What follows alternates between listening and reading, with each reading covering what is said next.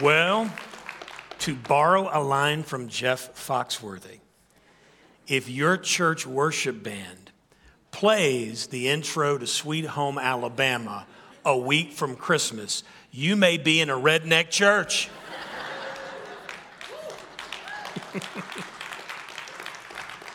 you might wonder, what in the world was that?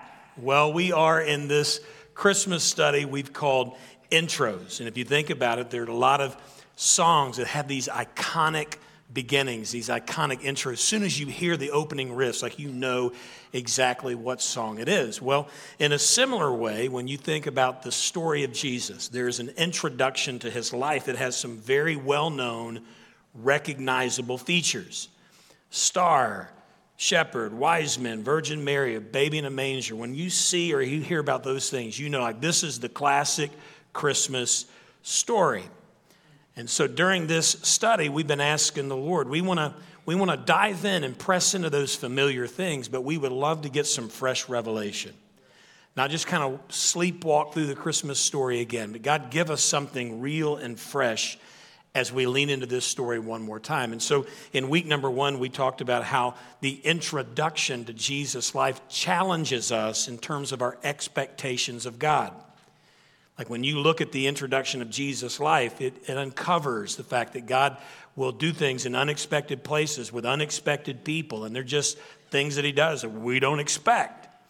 And so we've said we've got to challenge ourselves to stretch our faith a little bit and have some bigger expectations for God in our life. The second week, last week, we talked about some challenges that relate to consequences that come from the, the union, the mysterious union of the divine and the human. I mean, that's the centerpiece of the Christmas story is understanding that the eternal Son became the God man, fully God, fully human. And we noted that that's a, that's a manifestation of the divine human. It's never going to be repeated, it's unique. But there are other ways in which God forges these divine human connections. And we said salvation is one of those. God has done his part in saving us by his grace, but there's also a part we play. We have to receive God's offer of salvation with our repentance and our faith. And once we're saved, we've got an ongoing consequence where we have to walk out our salvation. The Bible says we have to work that out. And so we've looked at some of these things. Today we're going to add a third little feature that we want God to stretch and challenge us, and it's in the area of, listen to this, wisdom cues. Wisdom cues. Along life's way, God's going to drop into your life some wisdom cues, and those are meant to help you. If you'll pick them up, those are meant to help you find a more meaningful, purposeful, blessed way through life. It's like God leaving little breadcrumb trails. That if we'll pick those up and follow them, we'll, we'll find the wisdom that we need for life. Here's the question Are you picking up God's wisdom cues in your life? As we talk about wisdom, it's Christmas time. And so this is the season of giving gifts, which makes me wonder has anybody ever made an unwise purchase in terms of giving someone a gift, or maybe you've made some unwise decisions of what to ask for. Whenever I was a freshman in college at the University of Arkansas, there was a class on business, and the professor of that class said, I've got some advice for you. When you go home this year for Christmas and your parents ask you, What do you want for Christmas? You tell them one thing Walmart stock. Now, the University of Arkansas is just around the corner from Bentonville, the headquarters of Walmart. At that particular time, they were kind of just getting started. They had a little over 300 stores nationwide. Now, to give you perspective, today, Texas alone has 516 Walmarts. So, this is early on. So, his advice is, you know, go get your parents to give you, instead of presents, stock.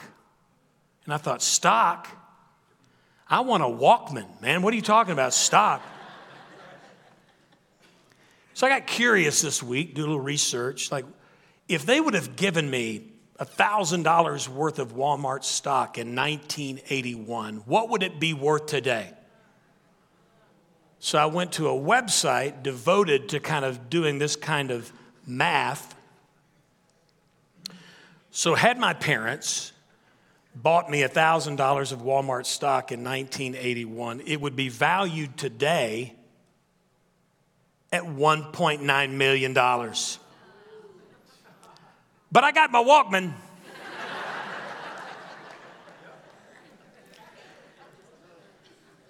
Sometimes uh, we may ask for some unwise things for Christmas. Now, it got me thinking even more. I wonder if some people have given some really bad Christmas gifts, just some weird, wacky Christmas gifts. Now, for this point of the sermon, I'm going to need your participation. So I'm going to read you some really strange gifts, but when I point to you, here's your part. You got to give me a really loud, that's weird. Okay? Let's do a little practice. That's pretty good. All right, so here's the first one. This person writes this I received two rabbits. Look at this picture two rabbits as a Christmas gift from my boss. They were delivered by a farm and ranch store about two weeks out from Christmas Day. The note attached with the rabbits said this I wanted to get these to you in time to fatten them up for Christmas dinner because in Cuba, our family eats rabbit for Christmas. Yes, it is. Someone posted this picture of shoes they got for Christmas that looked like bare feet. Yep. Another person with a strange friend, let me emphasize that, a strange friend gave them a set of bra planters. That's braziers you can plant flowers in. I can hear some of you right now. The pastor put a picture of braziers on the screen at Christmas. I didn't buy them.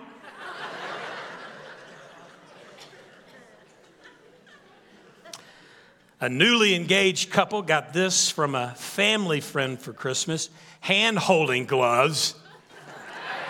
That's weird.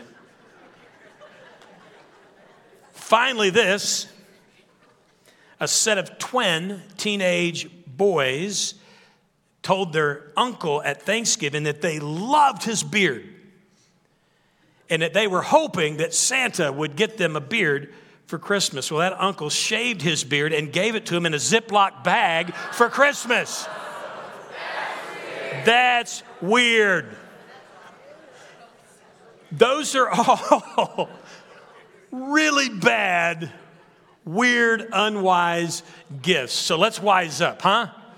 Let's wise up. Let's learn how to give some wise gifts. More importantly, let's learn how to pick up on God's wisdom for our lives. I want you to take your Bible, open with it in Matthew chapter 2. We're going to look at verses 1 through 12. We're going to pick up on some of these wisdom cues that play a part in the Christmas intro. Matthew chapter 2, verses 1 through 12. Uh, we are most of the way kind of through our renovation project phases one and two is in here and out in the lobby. And uh, we've got a couple more things we want to do. We want to invite you to partner with us as we see that project through. But I thought now would be a great time for us to thank really the key person that's been a help to us through this process. Jimmy Henderson at Green Street Construction has really done a phenomenal job in helping us do all of this. Could we just tell Jimmy this morning, thank you. We appreciate you. Thank you, man. Now, let's think this where can we find some wisdom for life? People have said, well, here's, here's a place where I would start with some smarts, like get you some education, get some training, get a little learning, and that's going to make you wise. Smarts make you wise. Well, the problem with that is many of us think that some of the smartest people on the planet can do some of the dumbest things. So smarts doesn't necessarily equal wisdom. Or how about this one? Age. Age. When you get older, you become wiser. Now, listen, I certainly can understand and empathize with the fact you get a little, you know, tread off the tires, it's going to lend itself toward wisdom. But here's the problem with just equating age and wisdom. I've met some foolish senior adults, and I also know some really wise middle schoolers. So age doesn't necessarily mean wisdom. Or how about this one? Experience. The thought is when you go through stuff in life, man, it makes you wise. Well, you can experience wisdom if you learn from what you go through. But many of us know people who seem to make the same dumb mistakes over and over and over again. So, being smart, getting older, going through things doesn't necessarily make us wise. Let me tell you where we get wisdom. Wisdom comes from the Lord. Wisdom is those little life nuggets that God drops into our life that will help us understand His way for our life. And if we add that wisdom to our life, it's going to mean that we have a more meaningful, purposeful, productive life. You've got to learn to pick up on the wisdom cues that God gives you. Now, here's some example of those wisdom cues in the introduction of Jesus, verse 1. Matthew chapter 2, Jesus was born in Bethlehem in Judea during the reign of King Herod. About that same time, wise men from eastern lands arrived in Jerusalem. We'll pause there. Well, let's take note of this.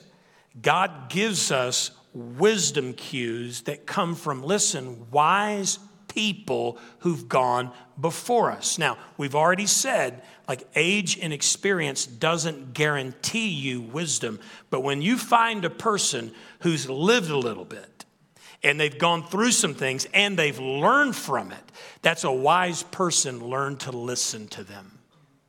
Listen to them.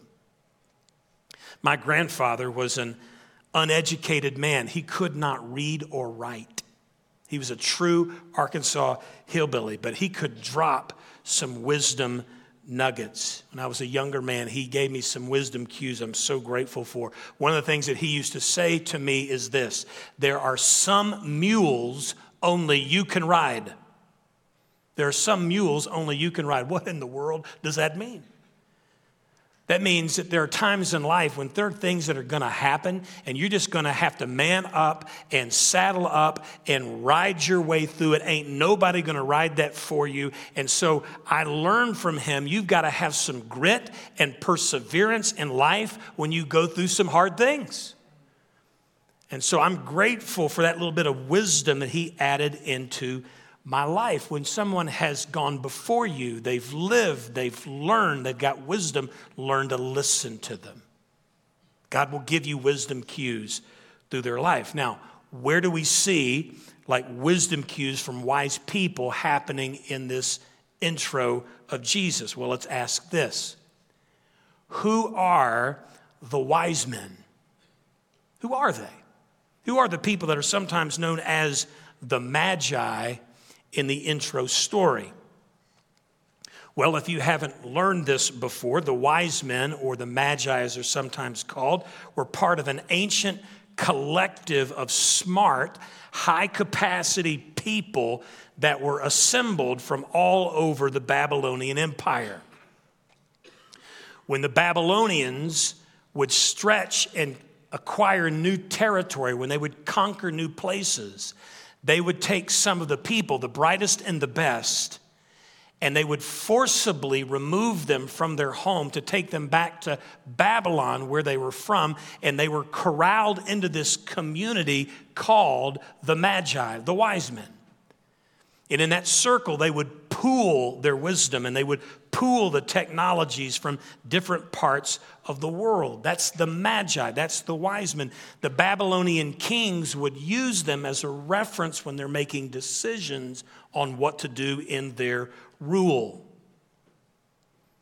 Now, when, when Israel was, was captured by the Babylonians, they once again spotted some of the, the young, bright, and best, and they took them back to Babylon. One of the people deported, taken forcibly to join the Magi in Babylon was a young man by the name of Daniel.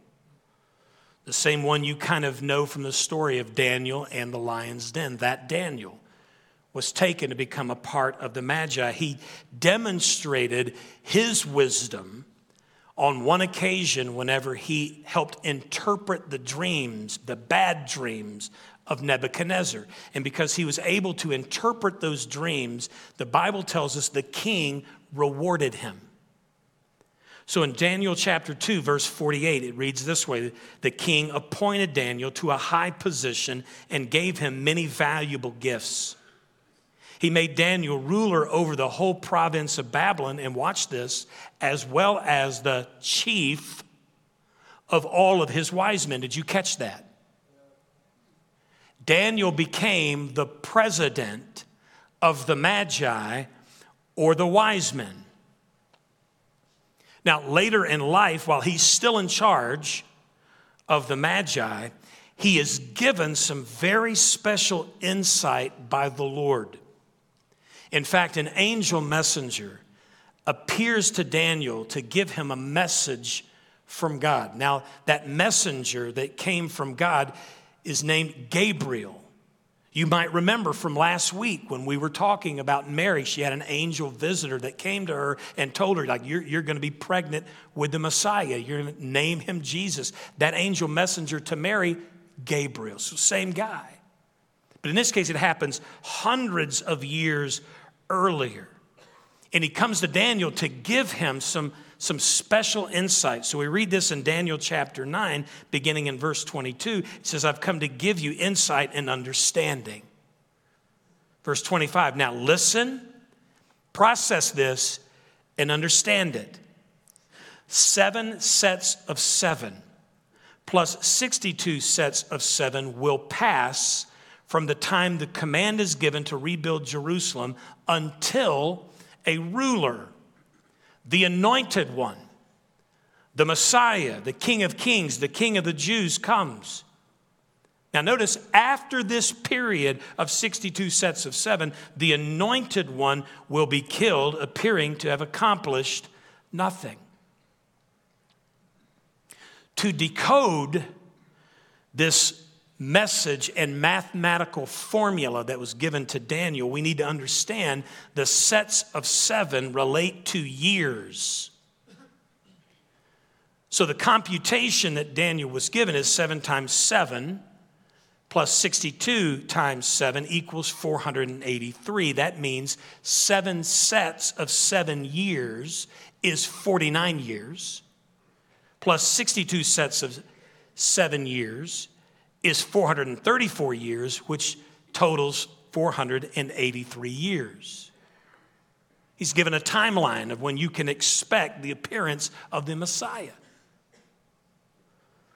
Now, notice in the prophecy, it places a, a, an end point. Like after this happened, then the Messiah will be, will be killed.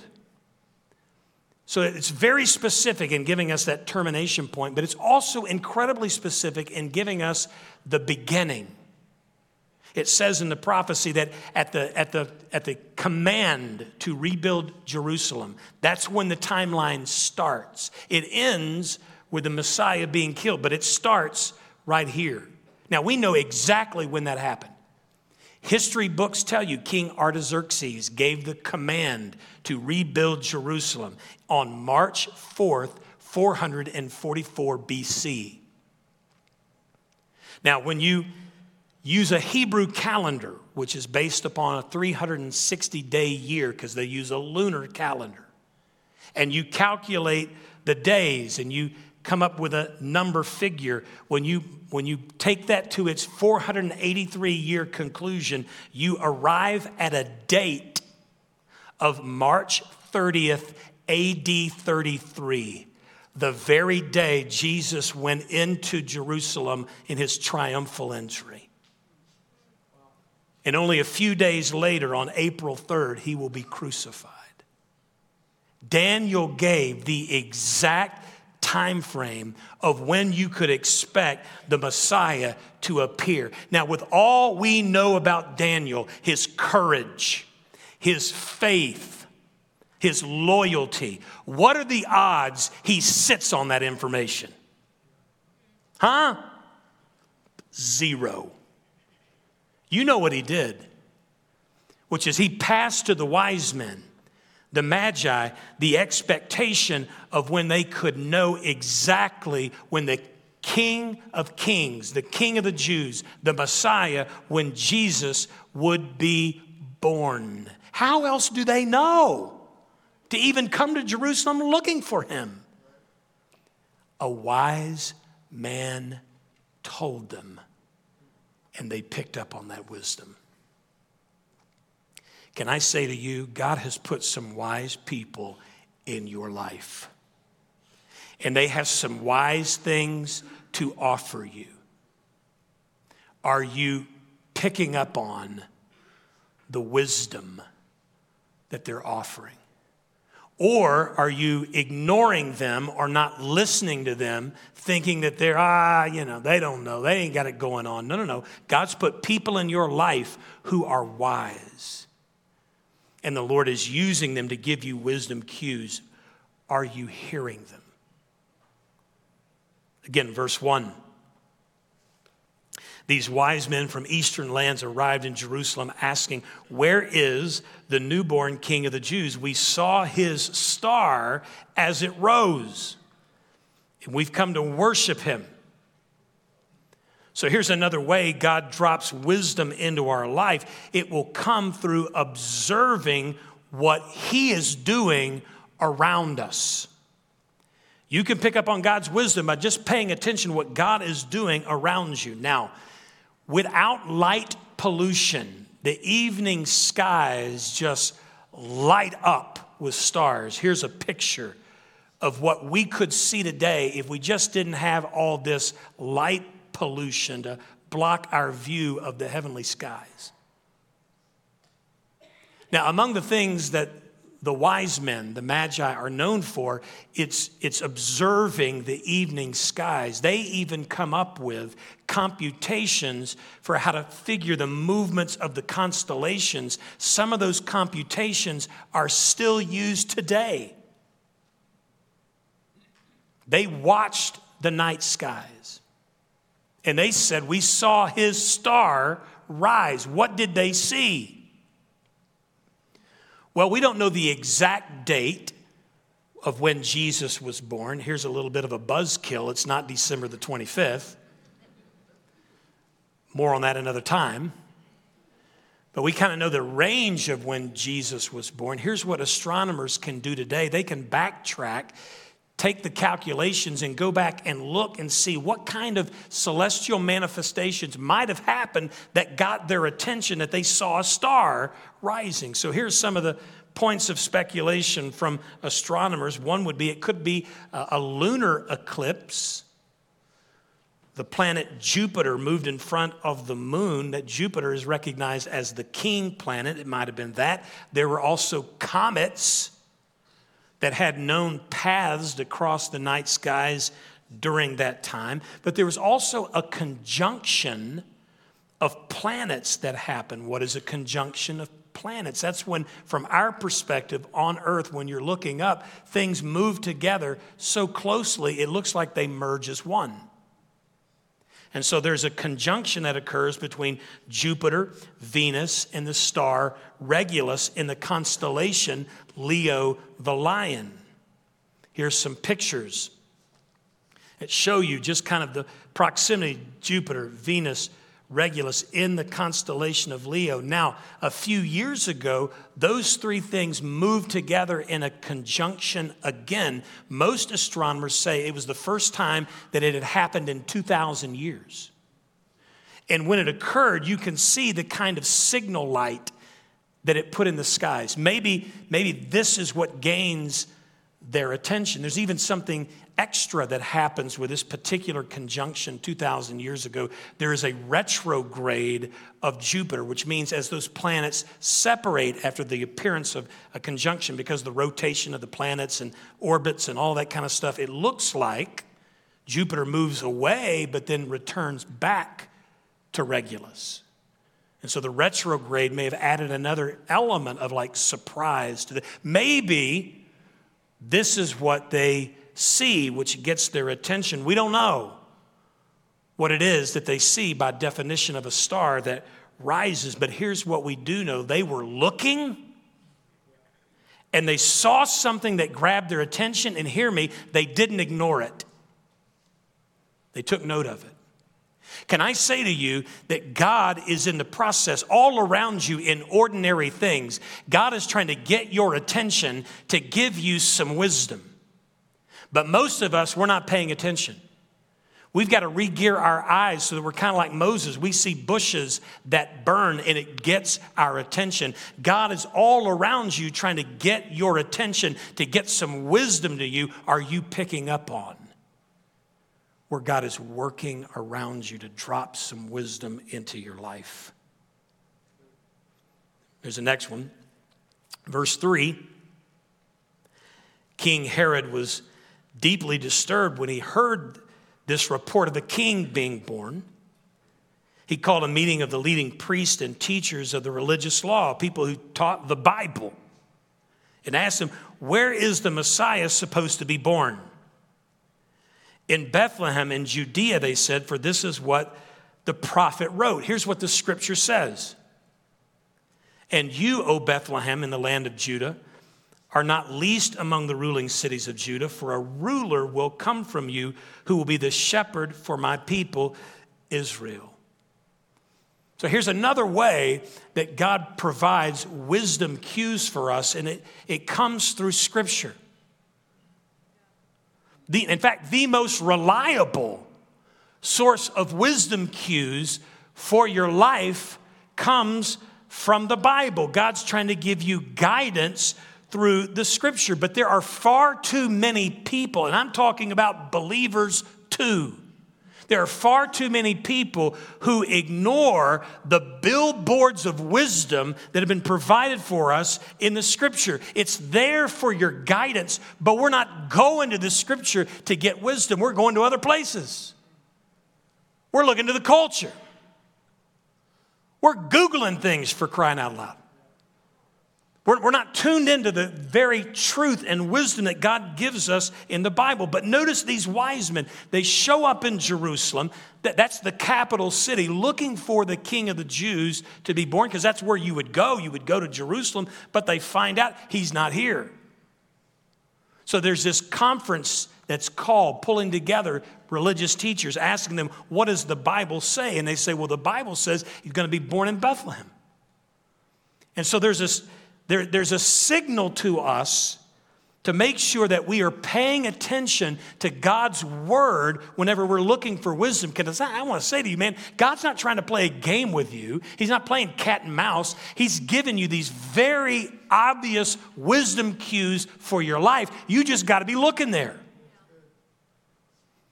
Now, I know many of us would say it's super intimidating to just go to the Bible and like look for wisdom cues. We understand that. So we're here to help. One of the things that we provide for you on our website is a routine reading plan that allows you to read scripture intentionally each day and there's a there's a guide there's a, a coach to help you how to read that in a way that you can find the wisdom cues that are provided in the text of scripture we want to help you with that and if you'll learn to read the bible more frequently you'll find wisdom cues for your life but i know many of us say well i'm, I'm in more of a hurry than, than just kind of reading through every day and, and, and eventually getting to the wisdom that I need. I, I, need it, I need it now. Well, we got you. So there's a resource called uh, the Info Bible, and you can go to this website, um, openbible.info, and there's a search engine, and you can type in like a topic, and it will spit out for you scriptures that speak to the very topic you put in the search engine. So you can find God's wisdom by just using that as a tool and a resource to point you toward the verses in Scripture that can help you. But you may say, well, I, the, the question I've got is a little bit more broad. I, I would like someone to answer my Bible question. Again, we got you. So there's another resource called godanswers.org, also has a place, a search engine for you. And there you can type in your question, and it's going to give back for you an answer. They've answered over 700,000 Bible questions. There's no reason for any of us not to look to the Bible for wisdom with that much information provided for us. So, are you picking up on the wisdom God offers you in the scripture? Verse 9 says, After this interview, the wise men went their way, and the star they had seen in the east guided them to Bethlehem. It went ahead of them and stopped over the place where the child was. When they saw the star, they were filled with joy. You kind of know the rest of the story. They go in, they worship the Christ child, they give him gold, frankincense, and myrrh. So, this part of the story tells us that wisdom cues, listen to this, can come by divine arrangement. That God can have His hand directly working in your life to make sure, listen to this, at the right place, at the right time, in the right moment, that He gets you the wisdom that you need. Now, notice these, these guys are following the star, but now, now it's different. You know, earlier it could have been an ordinary kind of conjunction or a comment or something that gets their attention, but now that star starts to behave in ways that a star doesn't behave. It's moving and it's stopping. So now you can see that God takes something that maybe was ordinary at one point, but now He involves His hand and it starts getting supernatural because God wants to make sure that He provides them the wisdom that they need. I want to say to you, God is intentionally working in your life to make sure that you have what you need when you need it. Are you just picking up on it? That's the question. He's, he's making sure you have the wisdom you need. Are you picking up on it? See, here's what God does He opens doors that nobody else can open. He schedules your life so that people are crossing the, your path at just the right moment. God's making sure that you've got the wisdom that you need. The question is, are we picking up on that wisdom? The wise men did. But Herod, he didn't. Verse 12 concludes this way when it was time to leave, they, the wise men, returned to their own country by another route, for God had warned them in a dream not to return to Herod. Herod had the same cues the wise men had, but he didn't pick up on them. And I want you to see, God wanted Herod to pick up on them. As wicked of a man as Herod was, God was still sending him wisdom cues. He just wasn't picking up on them. And so, may I say to us at, Christmas time, let's be a little more like wise men, a little less like Herod. Let's pick up on the wisdom that God provides. Proverbs 4 7 says, Getting wisdom is the wisest thing you can do. Stand on your feet. This is important, man, because some of you are facing some crossroad moments in your life. You've got some decisions to make. There's some things where you need wisdom. And if you're not careful, you're going to run on ahead your own way. You're going to do your own thing, and you're going to miss the cues that God is giving you to direct your life so that it becomes more meaningful, more purposeful, more blessed. And so you got to you got to learn to pay attention. You got to pay attention to the cues that Jesus is giving you.